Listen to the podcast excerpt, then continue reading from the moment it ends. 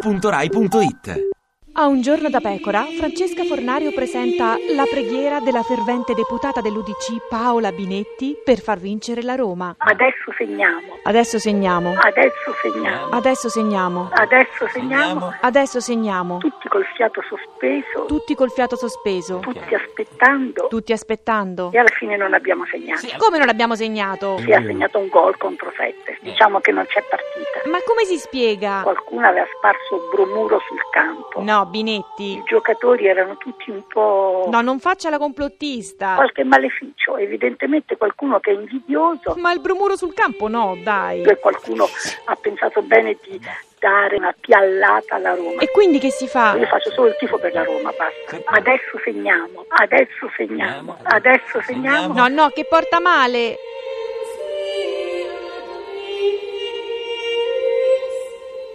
Ti piace Radio 2? Seguici su Twitter e Facebook.